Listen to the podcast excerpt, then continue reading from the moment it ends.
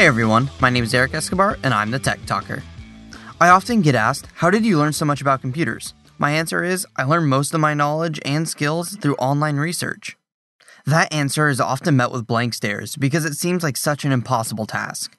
But this week, I'll teach you five easy tips that anyone can follow to become more computer savvy. Tip number one Google it. The first and most important step to becoming computer savvy is to learn how to use Google to your advantage. It's important to learn how to correctly pose a question for search and how to use Google to find your answer. I like to refer to this as exercising your Google fu.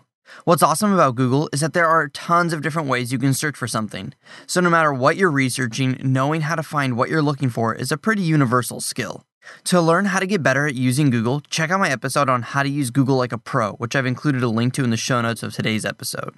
It includes some of my favorite ways to use Google, such as searching for something within a specific date range, from a particular site, or even finding an exact phrase. If there's something that I don't know about a computer, the first thing I do is check the first few hits of a Google search to get some more information. For example, when someone gets a specific virus or has a specific problem affecting their computer, a quick search will often show how to resolve it. After a few years of using Google to research different things about technology and computers, you begin to form a solid working knowledge without even trying. Tip number two just try it. Don't be afraid to try something on a computer. After all, there's hardly ever an action you can perform on a computer that will permanently break it. That being said, make sure you have backups of anything important. This especially goes for parents with children who show an affinity for computers. If they like to take things apart and put them back together, or they just like to tinker, find a used computer on Craigslist for cheap. This provides a great platform for kids to learn on. If you don't have a computer you want to experiment on for fear of breaking it, check out my episode on creating a virtual computer. The episode title is How to Use a Virtual Machine. And of course, I've also linked to it in the show notes of today's episode. Just a warning though, you will have to use Google. A virtual machine allows you to mess up anything you want because you can reset it back to any point in time, or just start over. Plus, this can all be done while keeping your actual computer working perfectly. Tip number three read the manual. Okay, the first two tips may seem like no brainers to some people, and to others, they may seem like not enough guided advice. Either way, you're in luck. There are free courses for Windows, Apple, and Linux users on the internet.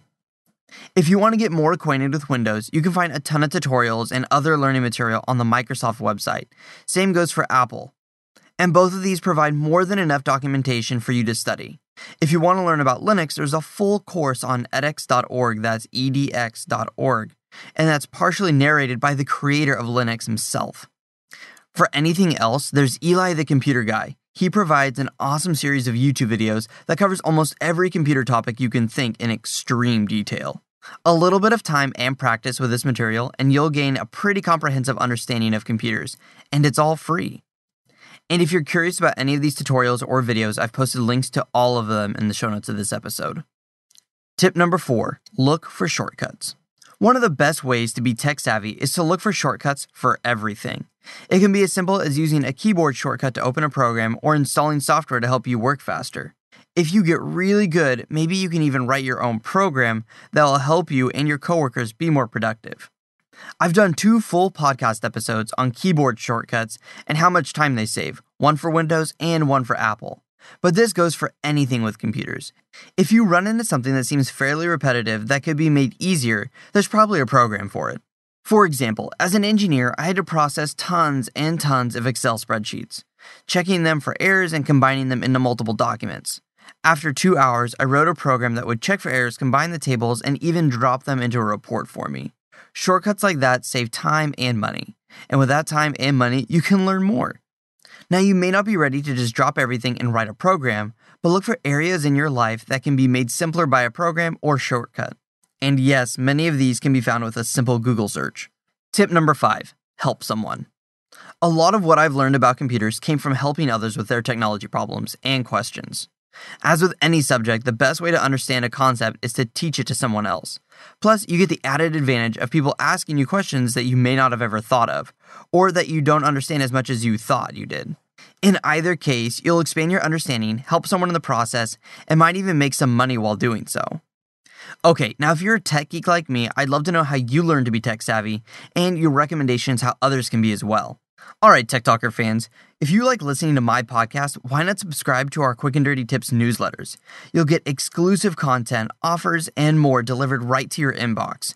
Just head on over to quickanddirtytips.com slash newsletters to learn more. That's quickanddirtytips.com slash newsletters.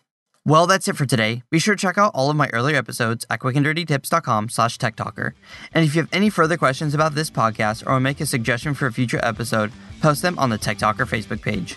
And until next time, I'm the Tech Talker. Keep technology simple.